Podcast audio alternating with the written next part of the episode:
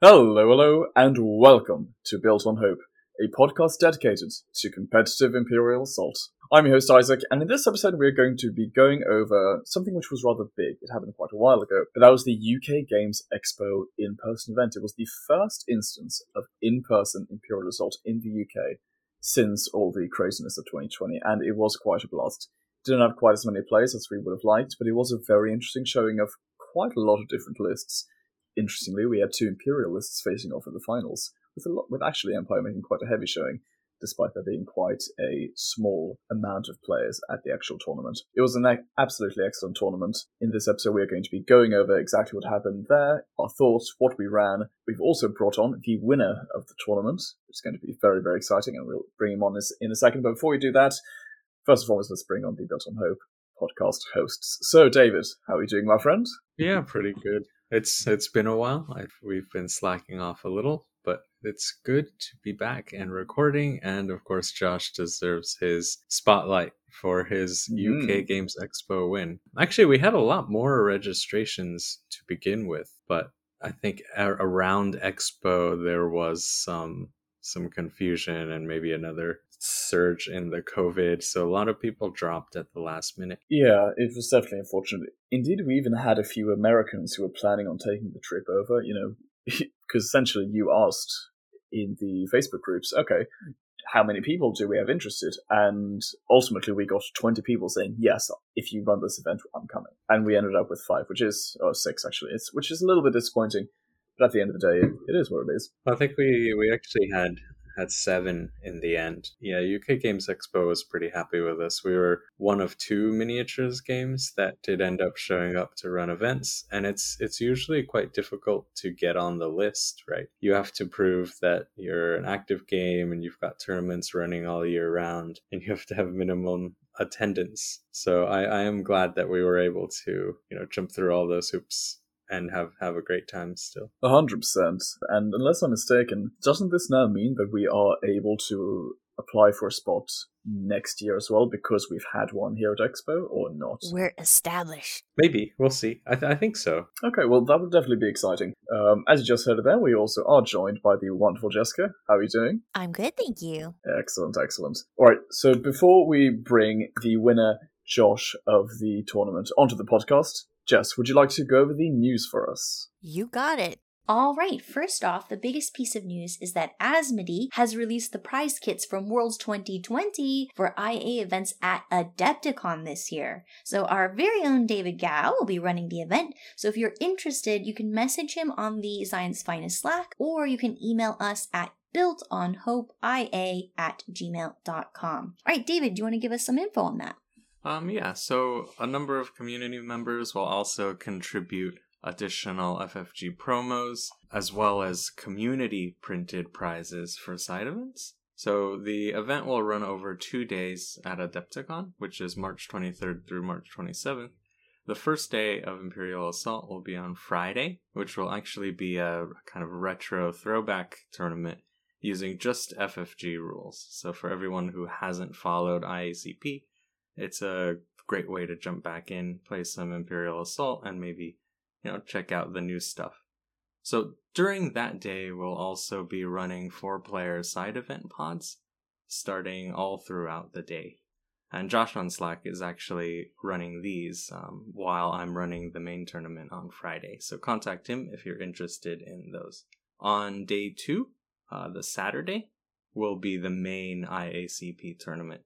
So we're going to run Swiss and Top Cut both in the same day and give everybody some time to check out the rest of the convention. Okay, so also, since it's quite short notice for those of you in Europe and the UK that can't travel to Chicago for Adepticon, we will try to bring some of the leftover Worlds 2020 prizes over for UK Games Expo in Birmingham, and that'll be from the 3rd to the 5th of June. So hopefully we'll see you there if you can't make Adepticon. Yeah, again, so if you're interested in coming to UK Games Expo for that, we're also going to be running that event. So, you know, contact us, reach us on either the Zion's Finest Slack or again at our email, builtonhopeia at gmail.com, and hopefully that'll have a lot of people for that. All right, in other IACP news, um, after some feedback from the IACP community, the steering committee has made the decision to change the release frequency of new seasons. So there will now be a new season released every nine months instead to allow for a longer playtesting time. So, some upcoming IACP dates to keep in mind. What's already happened Mos Eisley Back Alleys is back in rotation, replacing Chopper Base. Starting January 31st, there will be some miscellaneous balance updates, some smaller changes than the normal playtest period updates, just tweaking a few things. March 21st will be the next map rotation. Jabba's Realm will be rotating out. April 25th, Season 7 public playtesting will be released and playtesting league will start. Then in late July, early August, Season 7 public playtesting will end, and there will be the community vote, and the Season 7 competitive play season will begin. Right now, in event news, congratulations to Carson, champion of the Season 6 competitive league with a IG11 Mando Jabba Aphra list. Now, there's also been some discussion about another competitive vassal league in February. If you are interested in that, join the discussion in the Zion's Finest Slack. In other news, there's now an IACP community locator map function or feature on the IACP website to help the community organize in person games moving forward. So, if you're looking to get some in person games and you maybe are looking for a couple more people to play with, check that out and see if there's anyone in your area that is also playing. And also put yourself on there so that you can be contacted if anyone in your area is looking to start up some IACP games. All right, that's it for news. Excellent. Thank you very much, Jess. And I say we just kick it off, to be honest, folks. So, let's bring on the man of the hour, the Vader of Imperial Assault, the winner of the tournament, Joshua Hunt. How are you doing, my friend? I am good. Excellent. So, it has been quite a few months since uh, I've seen you at the tournament. So, have you been? What's been happening? I've been good. College has restarted, which is cool, I guess. Has meant I'm busier than I was before, so I've not got as many games in with my brother as I would have liked to, but that is what it is. Yeah, fair enough. So, do you want to introduce yourself and your history with Imperial Assault to the listeners? So, I came to Imperial Assault through one of my dad's friends. He had some friends who had the game and they came over and we played it once and i will admit to begin with i was a bit disappointed because i thought we were going to be playing x-wing Traitor. but in the end we played imperial assault and that was in the end a very fun afternoon next christmas came around me and my brother put on our list collaboratively Imperial Assault core set, and over the next few years, we've collected the entire set. Uh, yeah, this is pro- probably a good good time for me to come clean and that we also played a lot of X-wing at the very beginning, and there was a crossroads between whether we were going to do Imperial Assault more seriously or X-wing more seriously. Oh my goodness. what are, what are these dark secrets? Well, fair enough, Josh. Um, so what would you say got you into the game then? Was it was it specifically the fact that you had played it and that it seemed fun, or was there something else, something about maybe Star Wars or the mechanics, maybe something specific about the one time you played which got you hooked on it? I'm not sure there is really anything specific, except that everything seemed pretty much perfect. The mechanics Hmm. of the game flowed flawlessly. It was a Star Wars game, so that's always a bonus. It had the miniatures the kind of tactical style of the games I like. No, that sounds really good. Sounds very fun.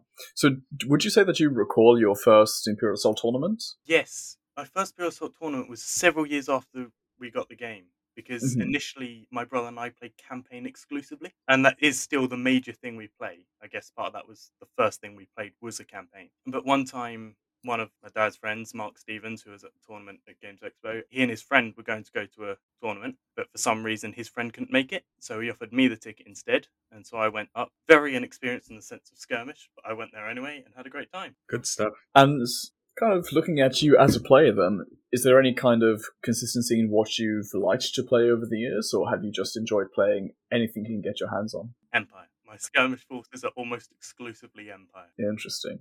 Wonderful, wonderful. All right, well, let's dive straight into the UK Games Expo then. So, what did you run for the event? So I ran Vader, Thrawn, two groups of elite sentry droids, and an officer. I think I've covered the points with that. Oh wait, Zillo technique as well. That was it. Always auto include. Oh, obviously, obviously. No, that, that's really cool. So, what made you want to play that list? Is there any kind of lore reason or maybe gameplay reason? Why Vader? It's entirely in the gameplay reason. The first tournament I played was just after the drop of Heart of the Empire, and so Vader had got his upgrade buff, and so I played him. And every time I've been able to work Vader well. When I try a new list, I'm then don't have that Vader and struggle a bit more.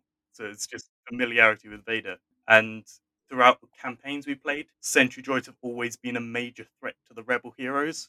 And so when I saw their points reduction several seasons ago, I thought, you know what, let's try them out. And yeah, I had one time had a list of sentry droids and emperor. One time I had a list of Vader and champion. Both didn't quite have what I wanted. Was this kind of an evolution of a previous Vader list that you played? Yeah. So at the first IACP tournament, I had the Emperor and two Sentry Droids. Then the next one I did have Vader and the Champion. And although both had their merits, I felt neither one quite worked. And then trying to prepare for the Games Expo, I thought, you know what? Why don't I combine the two and take the two things I think work best? And I was very pleased with the result.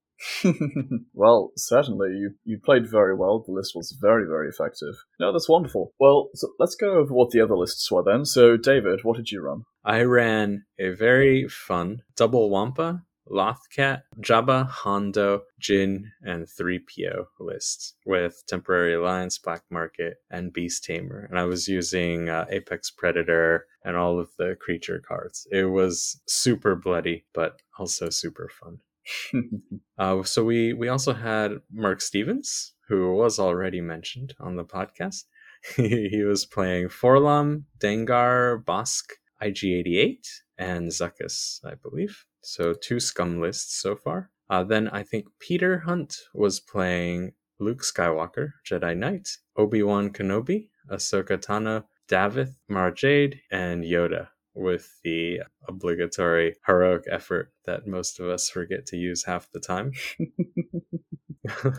and we also had Jason Hunt, who was running IG 11, The Mandalorian, Dengar, HK 47, Maul, Ajawa, and the Dark Saber.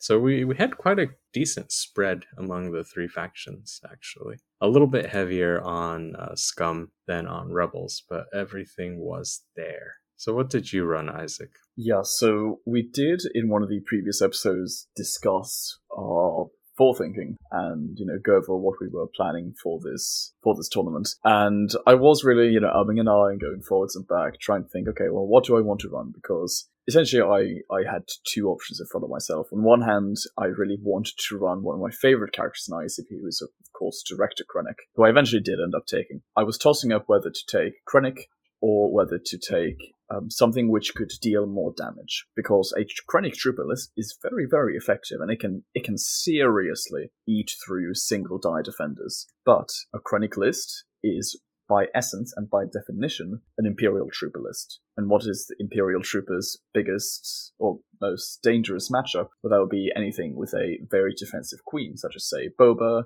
or like um, not really IG88 because he's only got one defense side, but let's say Boba or Vader, for example, the Royal Guard champion. So any of those kind, so any kind of queen spam list is really something I was afraid of. But not really seeing any queen spam lists likely to show up, I then decided to go for Krennic. And so actually, my list was actually surprisingly similar to Josh's. So I had Director Krennic, I had Iden, just one for Spy Splash because I think season five it was just a competitive meta where you either had you either spied or you were spied on. It, it, it was that kind of thing. If you didn't run spies, then either you did not care about command cards or you just weren't optimizing the list, and that's harsh to say, but that I in my view, that it was simply the meta we had at the end of season five because of the raw amount of incredibly effective spy units.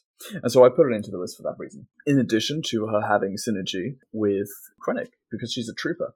And as she already has her token doubling effect, being able to spend a power token and get an additional damage, getting a third additional damage with Krennic for the cost of strain, certainly looking at a blue, red, yellow plus three damage attacker with plus four accuracy she's going to hit anyone and she can do a serious amount of damage. So I took her for those reasons. And then I also threw in two sets of elite sentry droids and then just to really ensure that I threw around as many power tokens as possible, I have two death troopers, which means that every single round I'm getting three power tokens out, one from each of the death troopers and one from Krennic. And that was the list. Then obviously rule by fear and Zillo technique. Mm-hmm. Just to round things out and give myself some card draw and also as we've mentioned previously, if you're running Empire, you're running Zillo. Otherwise, you are very, very silly. Very silly. yes. Yeah, sounds like a fun fun list. And then I think um, Jessica was also playing a Vader list. You know me. I just love me some Vader. I just have to. Uh, but I wanted to test out a few things and uh, wanted to put in Aphra because she's actually one of my favorite characters in the kind of the wider Star Wars universe. So I really like her comics, and I, I think is just a really cool character. So I put in an Aphra. Yeah, so I put in Aphra to to combo with um, Vader just for for thematic reasons, and obviously you then have to put in her droid buddies BT and Triple Zero. So I had Aphra, Vader, BT, Triple Zero, and some Riot troopers just for some beef. I like them, and you get to kind of combo the the brawler tag and do some fun kind of melee push with Vader, have them just get in the way because they're really cheap. I was actually pleasantly surprised with how I did. I thought I was going to do really bad, but it was okay. Was definitely not an optimal Vader list. BT is a little expensive still, and Triple Zero I've always have found a little bit tricky to use because he's a little bit squishy for being melee figure. But I did manage to do some improper procedures, so overall I felt like it was a success. oh, lovely. So, how would you say that Triple Zero specifically worked for you in the course of the tournament? How did you mainly use him? Was he uh, more of a harassment piece? Did he go up and attack characters? Objective control? What did you find his use typically was for you? So, I didn't actually use him the same way consistently. Sometimes, because of the maps, it was just a little too open and he wasn't quite fast enough and not quite enough beefy enough to I feel like make it across the map.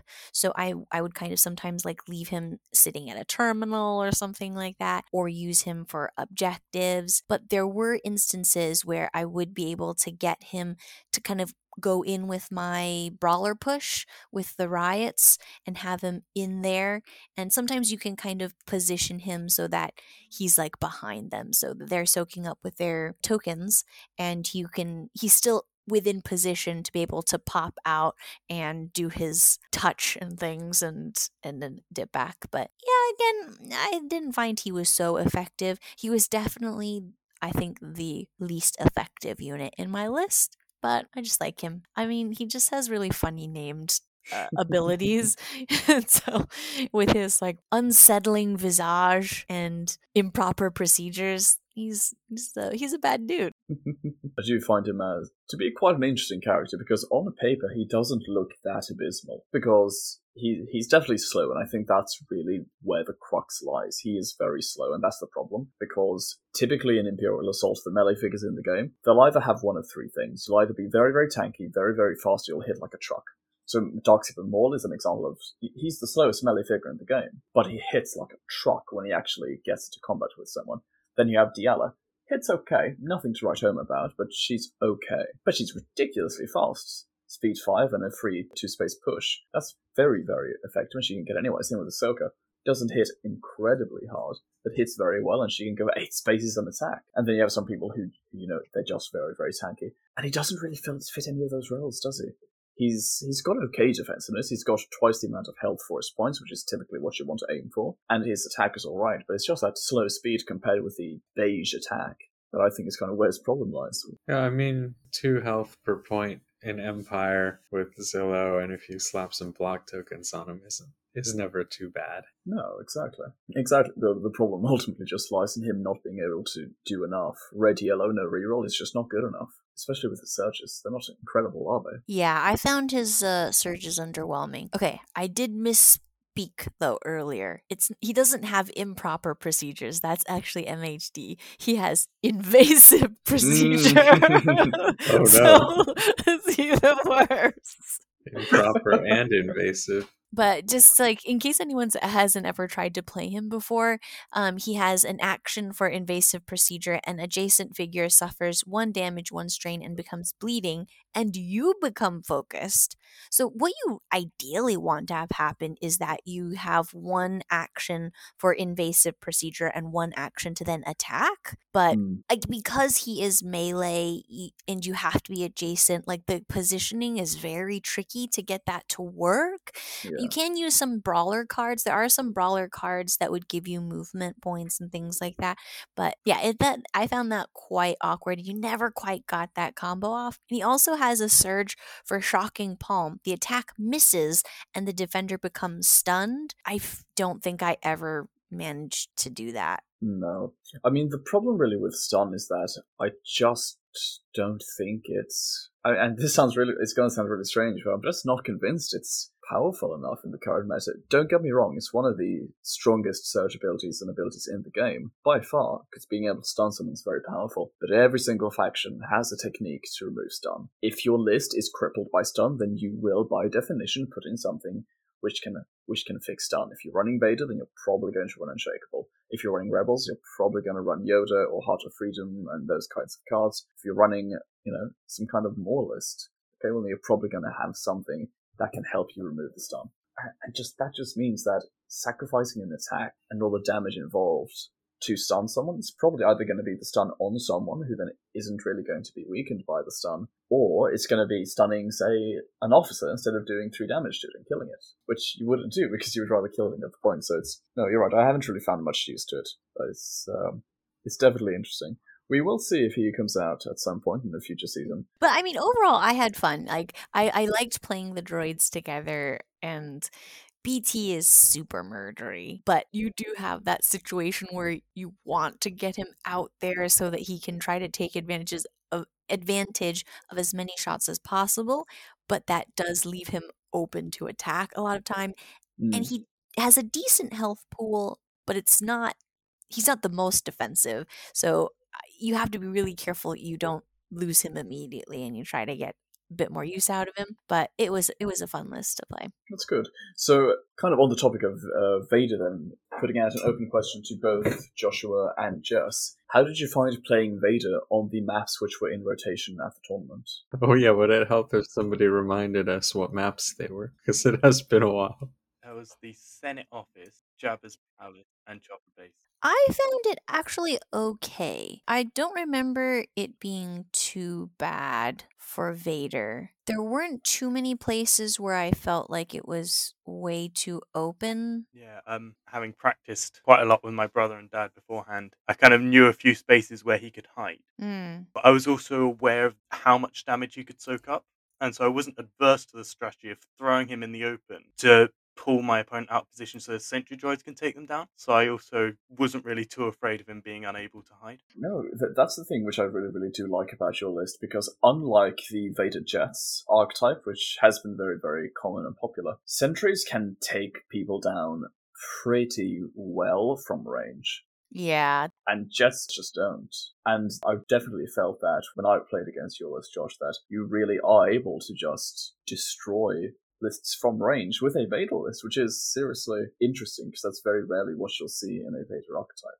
well you basically cover both bases right Yeah, exactly. I mean, Va- Vader's also really good at range with his choking. that's true Automatic, you know, unblockable two damage at limitless range is not to be scoffed at, so to speak. So, Josh, uh, before we go into kind of the games that you played and we all played at the tournament, do you want to tell me a little more about the prep?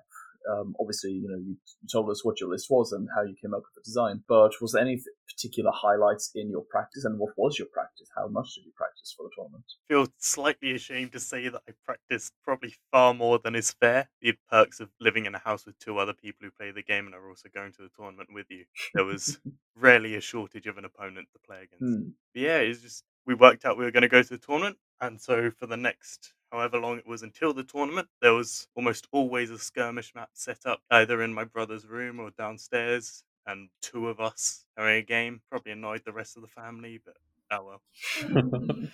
that sounds amazing, though, and it sounds like you definitely put the work in. Yeah, well, can you call a game work? nice, nice. And that's the thing, it really, really showed. You you thoroughly played well. You played in a practiced way, which, honestly, because I do play a moderate amount online, and very rarely do I play someone who's very seriously put in the work with that one list. I really was impressed by that when I was playing against you that day. When you were making your list specifically to play at an event, while all of you were kind of preparing to go to the event and making your list, did you take into any consideration like what the meta was going to be like and try to think of how to counter it? How did you and your brother kind of come up with lists when you were playing? You knew you were had a high chance of maybe playing each other and trying to come up with things that countered his list. What was, what was your thought process there? Honestly, it's not that difficult. I wasn't really aware of any current metas, so my list building was simply looking at what I had done last tournament, what had worked well, what had worked not so well,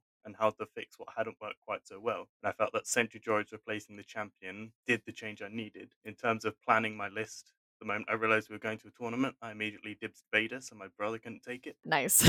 And I didn't really plan on countering him. In fact, if anything, I was more afraid that he was countering me with a Jedi list because Jedi against Vader is it's his major weakness. I've just played him so much over the past four years that I kind of know how he works and can predict his moves before he makes them. So Mm. I feel Mm. confident playing him regardless of what list I've got and what list he's got. That's definitely fair enough. Very cool. All right, tell us about your first game, Josh. So my first game was against Jess.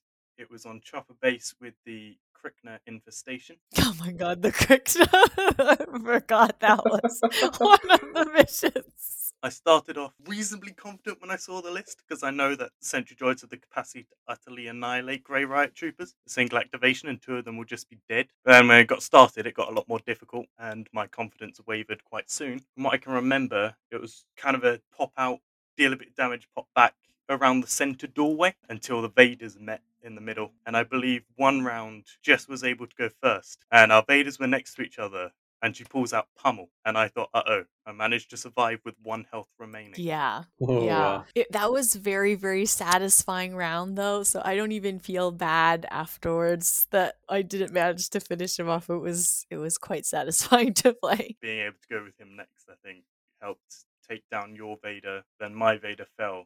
And what hadn't happened in my practice games came about in which we ran out of time rather than just finishing to 40 points. And it was during that round I realized actually I was very few points ahead. I think at one point you overtook me because I had given you an extra Krykna to kill on the first round and you hadn't. Yeah, it was really So it was a quick, rapid strategy change and focusing on the riot troopers rather than trying to bring down one of the tougher ones, which in the end paid off. Yeah, that that can be tough actually with with pacing and figuring out you know when the tournament games will end. It's especially interesting slash annoying to have the final be a different time length than the rest of the games. Yeah. And with playing a Vader list as well, you kind of have this duality of play styles that depending on the situation you want to either be really really aggressive or you want to kind of have him hang back and have him last longer be a bit more defensive save his points. And also if you're playing against Vader there's again this kind of like two strategies you can go with. You can either go with going all in on trying to kill him and getting your value. But the problem is that if you don't manage to, if he manages to survive on one health and run away, then you've invested a lot and haven't gotten anything for it. So it's a little bit tricky. I- enjoy playing aggressive Vader just because I think it's just really fun. It's not always the best choice, but it was a really, really fun game. Oh, that's great to hear. Well, it sounds like quite an interesting match, to be honest. Yeah, I mean, it's always something I found rather interesting the Vader v Vader matchup, and I've spoken to a lot of Vader players over the years. You know, Alistair Scott, Scott Nielsen, all these different Vader plays around the world, and they all have different ways of playing Vader, different strategies, different reasons for playing him, and all these different things. And they all also seem to play the Vader mirror in their own unique way. So just quickly before we jump onto Josh's round two, Jess and Josh, what would you say is your plan going into the Vader mirror match? Kill them before they kill me. Isaac, you are expecting that I have a plan. Maybe that was a little bit bold of me. I'll, I'll say. I think Josh's makes sense though. Like you basically want to try to remove the threat off of the board. And uh, Josh, I think your list is really well positioned to do that as well with your droids because you can kind of take those shots while my brawlers are trying to like get up there. Like uh, I'm always trying to kind of like rush with my brawlers because that's how I get my value is having them soak up some hits and then get them as quickly as they can into whatever fight so that they can do their work. And also, I want to like rush my Vader up kind of behind that wall of brawlers because then if I have, for example, like really expensive ranged units that are going to be having really, really strong hits, they don't get into Vader. They blow up a riot, which is only two points. So that's kind of my plan is to kind of have this wall of, of beefy brawlers kind of rush up with Vader, generally speaking, against ranged lists but Vader v Vader, I made a gamble. Also, drawing the pummel and knowing that I was going to get initiative at that time, I gambled on it.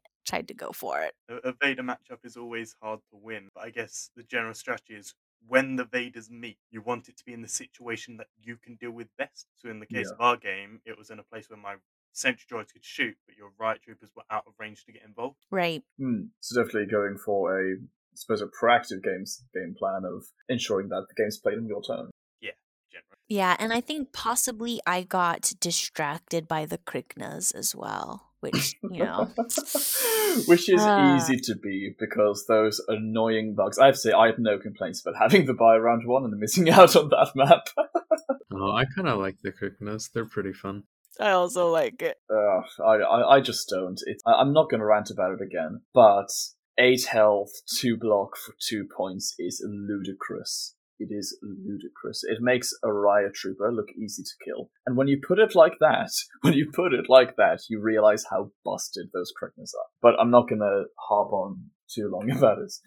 All right, Josh, why don't you tell us about your second game? So my game against my brother, I went into quite confident. I have a very high win rate against him, which I guess it's the perk of being older. But there we are. In the end, that game did turn out to be one of my easier wins, mostly due to a result of him rolling very poor defensively, which I guess is a risk you run when you're entirely white dice. But there we are. I think it was the Senate building map, and we finished off, I think, Vader in a showdown with the final one or two Jedi left in the Jedi Temple tile. Nice. That feels very satisfying. Very thematic, yeah. Ended with a senator running into the zone. So did did they manage to put a lot of damage on him, or was Vader pretty healthy at the end? Vader took quite a lot of damage because I don't think I lost a figure during that game. I think I had quite a bit of spread damage, like five on this sentry droid and four on another. I don't think I lost any individual figures. Hmm. So I'm going to assume that Vader took quite a bit of damage. Mm. Yeah, it's it's always tough if you you know put a lot of damage onto Vader and don't let him don't get him in the end because that's you know all of your resources during that game denied basically.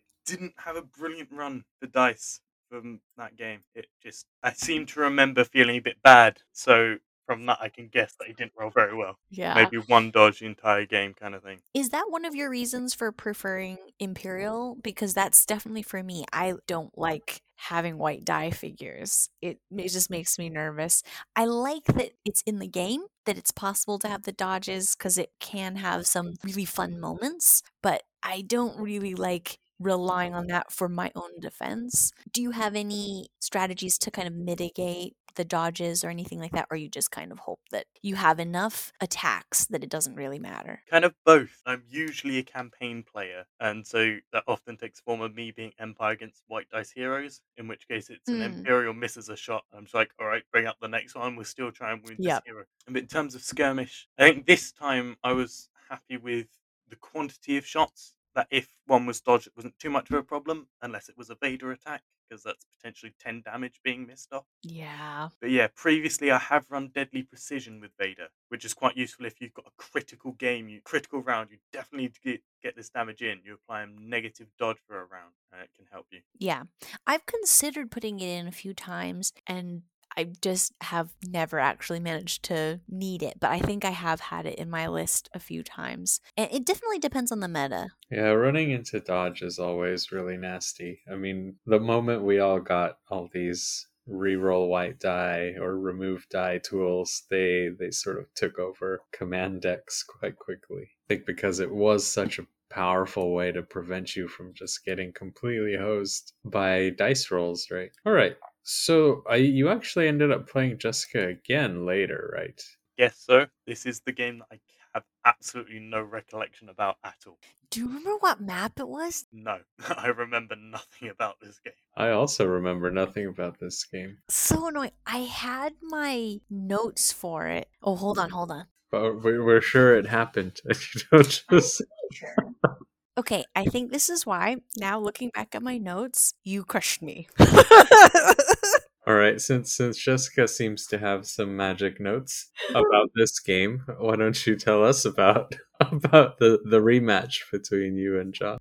it was Jabba's palace. Yeah, it looks like basically I only got points from mission objectives and you slaughtered my whole team.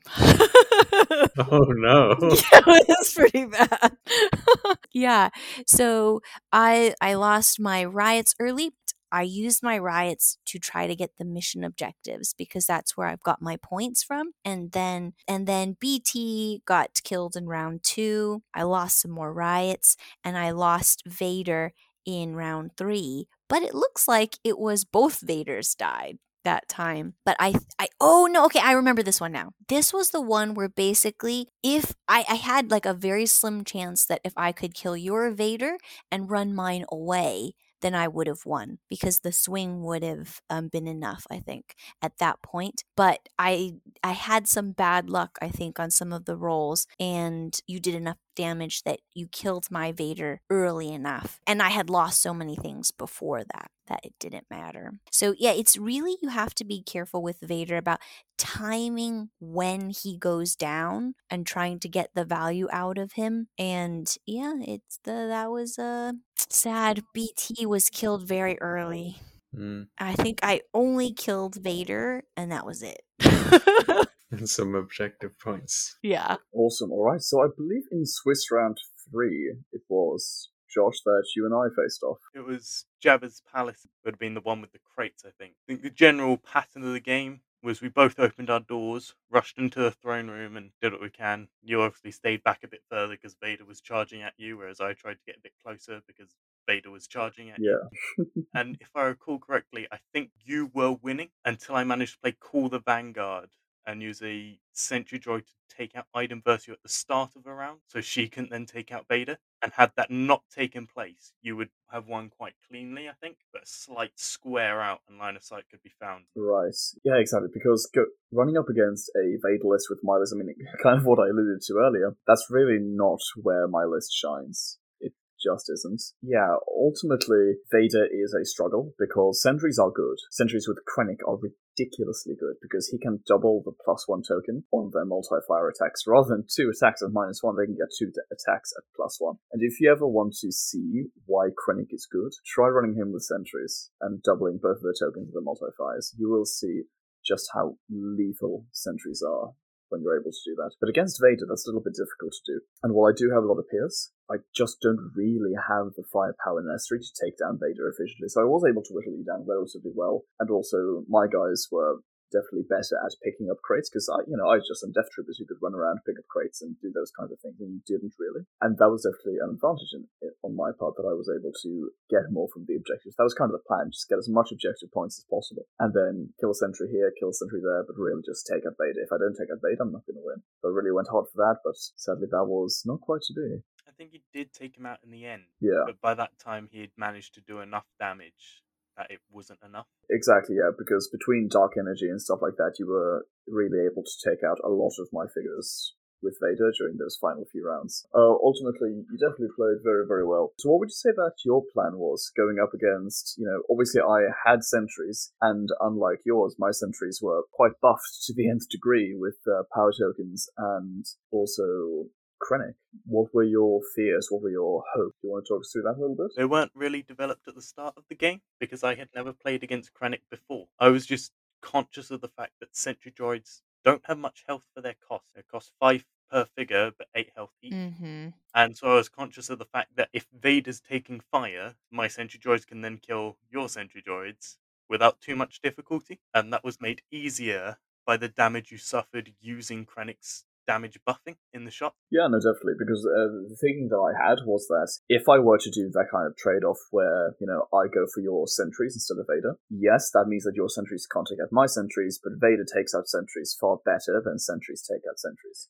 So if I was going to stop you doing damage, and the thing was, I would rather start chipping away at Vader when I have all of my sentries and Iden and Krennic and everything in place, rather than because by the time I've killed all of your sentries, I've probably lost at least two sentries myself, at least, and then suddenly staring a fully health Vader down the down the barrel as he's in my face. That is certainly not quite the position you would want to be in. It's that dilemma that my dad never fails to talk about whenever he gets annoyed at Vader's power. Yeah, I mean, Vader is very, very strong. He is, and uh, I have lost quite a few finals to Vader. yeah, it's it's your common curse. Nemesis. yes, indeed. I, but no, again, you, you definitely played it very well. But no, that was definitely a very interesting game. I, I did enjoy that. There was a lot of thinking involved. It definitely wasn't the kind of just a direct steamrolling, which sometimes can happen with Vader. Because at the end of the day, I find that a lot of my games against Vader can go rather swingy. Sometimes Vader rolls nothing but triple blocks, and there's nothing I can do.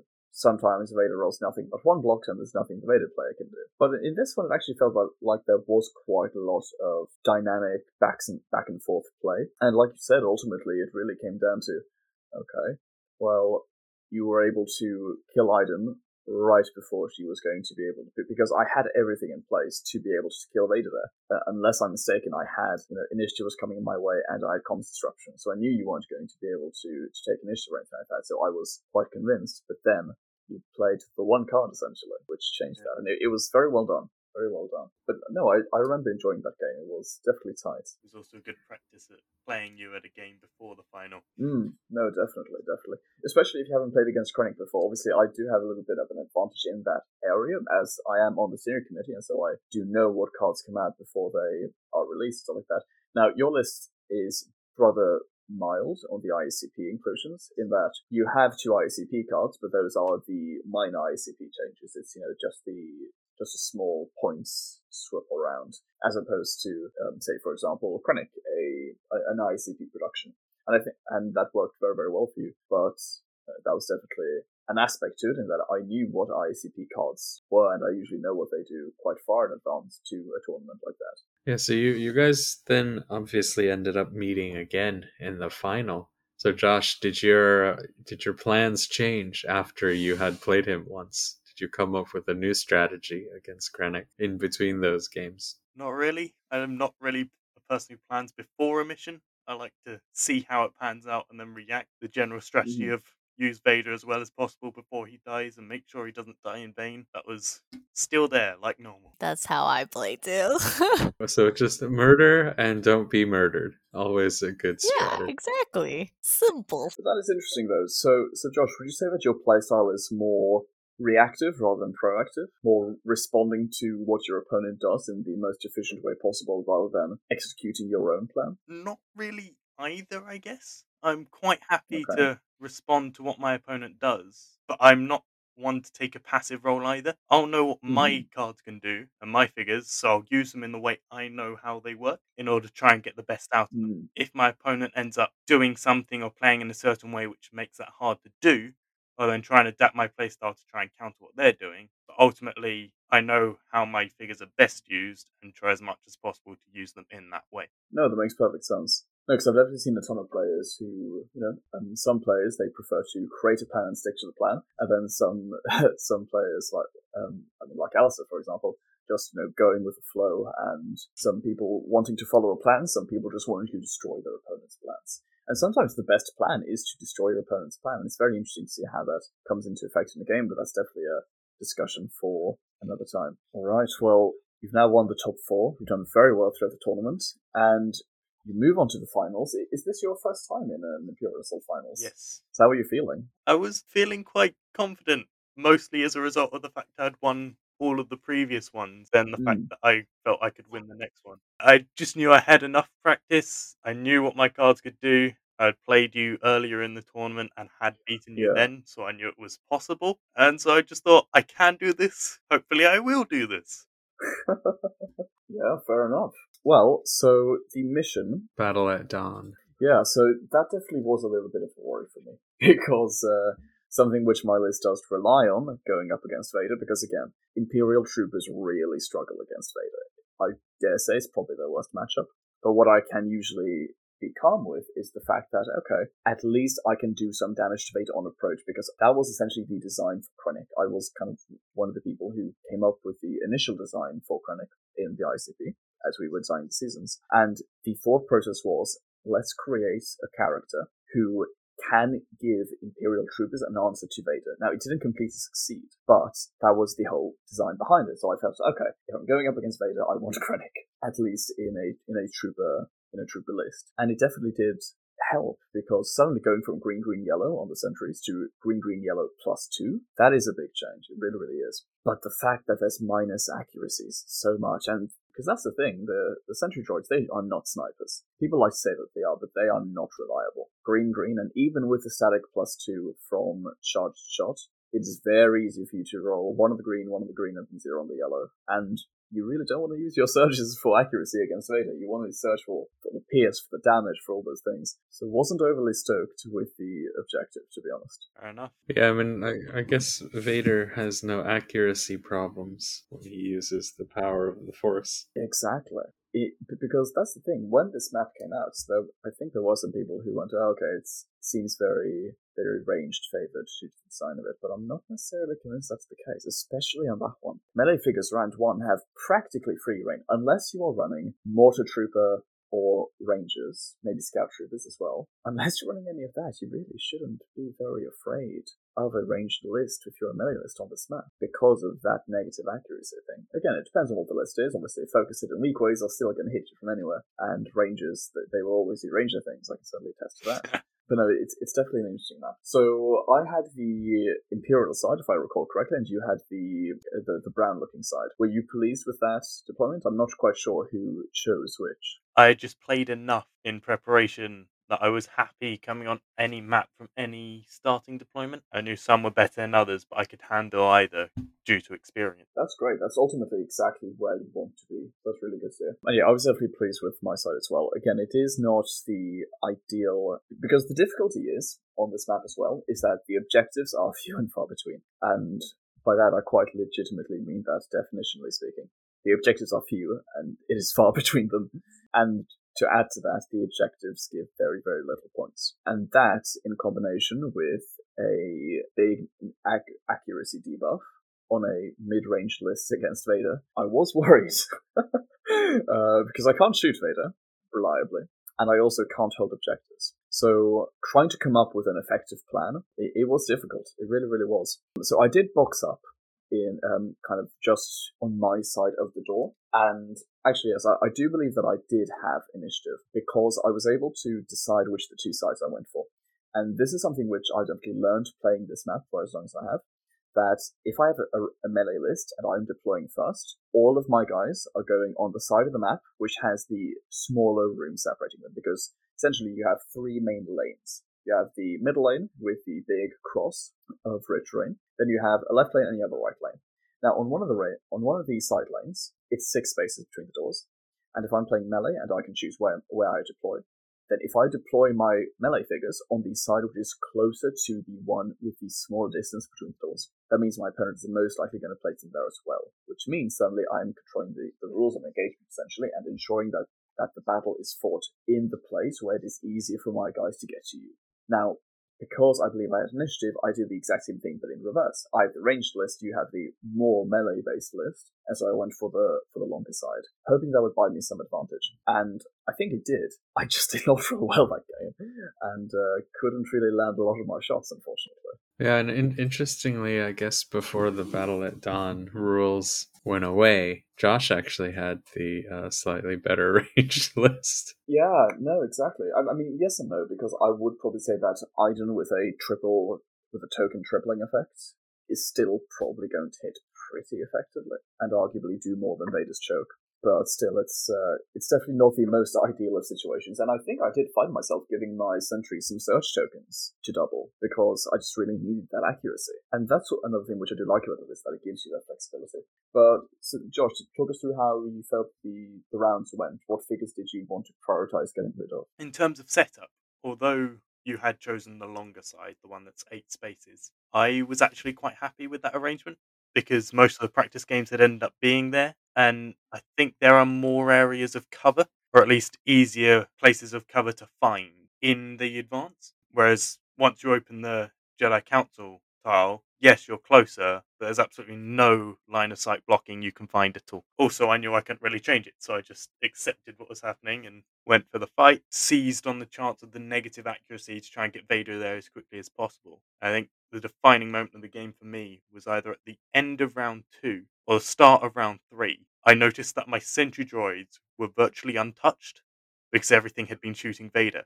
And it was at that moment that I thought, let's take an aggressive stance, no holding back with the charge shot, let's run close and use multi-fire to capitalize on the damage we've got as much as possible. And I think that was eventually what ended the game. Nice. Yeah, exactly. And you that was definitely the correct choice to make because I just had to shoot Vader. There was really nothing else I had for it because if we had drawn some kind of mission where you can get a lot of points from objectives, I could have just sniped and taken out your sentries and then won on points because again, four sentries, that's 20 points. If I can take out Thrawn somehow, that's another six. Then I just need to spam objective point, and that I can do, but not on this mission. Really not on this mission. So I, I really was hoping for the Senators. Senators would have been a big, big difference. But that definitely would have been would have been the preference then. But yeah, because of the mission, I I had to kill Vader. There was no way for me to get 40, and there was no way for me to time it out intelligently. And I, I don't mean slow playing or anything, of course, but you know, sometimes a game just won't, a game will go to time because of how both players play. Yeah. And there wasn't really a way to do that because this was a finals game, which means we have an additional 40 minutes, which is good. But that meant that my only path to 40 points and ultimately to victory was to take out Vader. And at the end of the day, I just couldn't couldn't do it. Your positioning, your the playing, and then again your your timing with rushing in with the sentries when you did very very well done, and it got you the well deserved win. I think it also definitely didn't help when Iden Versio took a shot and rolled three single icons. Yeah, yeah, my my dice def- did did betray me, but and there were a lot of triple blocks on Vader's side, but I I never I never really tie any victory or loss to dice solely. You played well. You played very well with the hand you were dealt, and that's ultimately why you won. So no, it was a very well deserved win, and I'm very pleased that you got your first ever tournament win as well. Yeah, so how how many times did Vader actually die during the day for you? I think both times against Jess and the first time against Isaac. So I think three of five. Oh, so yeah, he, he died quite a lot then. But ultimately, I don't really mind if he dies, provided he achieves his objective, which Yeah. is draw all the fire and take down their biggest piece at the same time. Yep. Yep. Yep. Yep. If he does that, the rest of the list finishes off the rest. Yeah, that's really the difficulty when playing Vader lists, or uh, as in when playing against Vader lists. If you can't deal with Vader quickly, you have to be able to find a way that once Vader's dead, you've won the game. Because Vader will have done enough work, and I mean, just like you're saying there, once Vader's gone, suddenly you've got 27 points worth of other things. Obviously, you'll have Zillo and stuff like that, but around 27 points worth of other things, which are untouched unless you you know use them for body blocking or something. And that is really scary for the non-Vader player. And that's really why I don't really think that Imperial Trooper. I, I don't think they're top tier. I think they're viable. Think they're very very viable. But I just don't think that they can compete on the really high levels because if you, if you run into Vader, there are some trooper builds that can take out Vader. They can't win the aftermath unless it's on a very beneficial mission or that. That's really the danger. That's why That's why I think that there are so many people who like to gravitate towards, you know, still hunters, even though they've been, let's say, pretty poorly supported. I think for good reason, because hunters already have very good options. They haven't gotten a lot of new stuff from ICP, so to speak. And uh, Jedi, for example, they're not, maybe not top, top tier, but I, I would say they're very, very good, and they're very efficient Vader killers as well you know, an Ezra Pummel, that's going to do a serious amount of damage to Vader any day of the week. But Imperial troops, like, I'm not quite sure what it is they're missing. To be honest, now that now we've had the season six stuff, and I am very curious to see how a lot of that stuff would actually affect it, because now we did get a lot of uh, more trooper toys, such as say the updated uh, covering fire, which would have been very interesting in that tournament. That's definitely uh, um, something which uh, a Chroniclers would love. Suddenly having a ton of hiddens. Yeah, I was running covering fire at that tournament as well, and kind of wish that we had the season six version at the start of the game. I am really glad always to see Vader in the meta, though.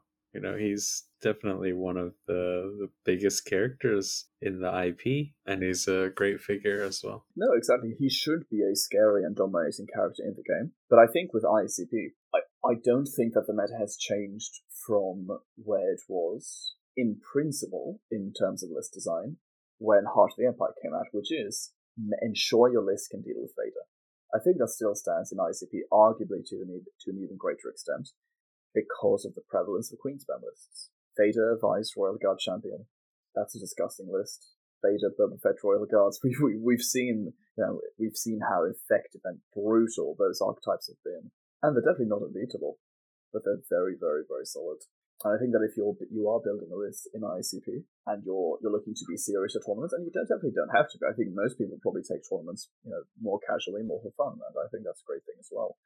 But if you're really serious about winning and trying to find the best list possible, I really think that you do need efficient Vader killing tools. I think most lists nowadays can deal with Vader, but that's the thing, if you don't deal with them quickly enough, the amount of time that you sink teeth into Vader while he's you know, killing you and his support is killing you. Eventually you'll kill Vader, and then you're staring down the 27 other points with your 15 points worth of stuff left. Yep. That's not a good position to be in. All right. Well, congrats again, Josh, on a well-earned win. I mean, you had you had to beat Isaac twice, so that's all, always going to take some effort. Josh, any uh, parting comments? Not really, except just this game is brilliant. You can play it however you like. Fundamentally, though, it's a game. Have fun with it. If you win, great. If you lose, still great. You got to play a game. Just enjoy it. Amazing. Thank you so much for coming on. Thank you for having me on. It's been great. Hope to see you at other events in the future. Yes. And I'll bring along the light up Vader. Yes. Excellent. Nice. Beautiful. Love it. It's been a pleasure having you on, mate. Take care.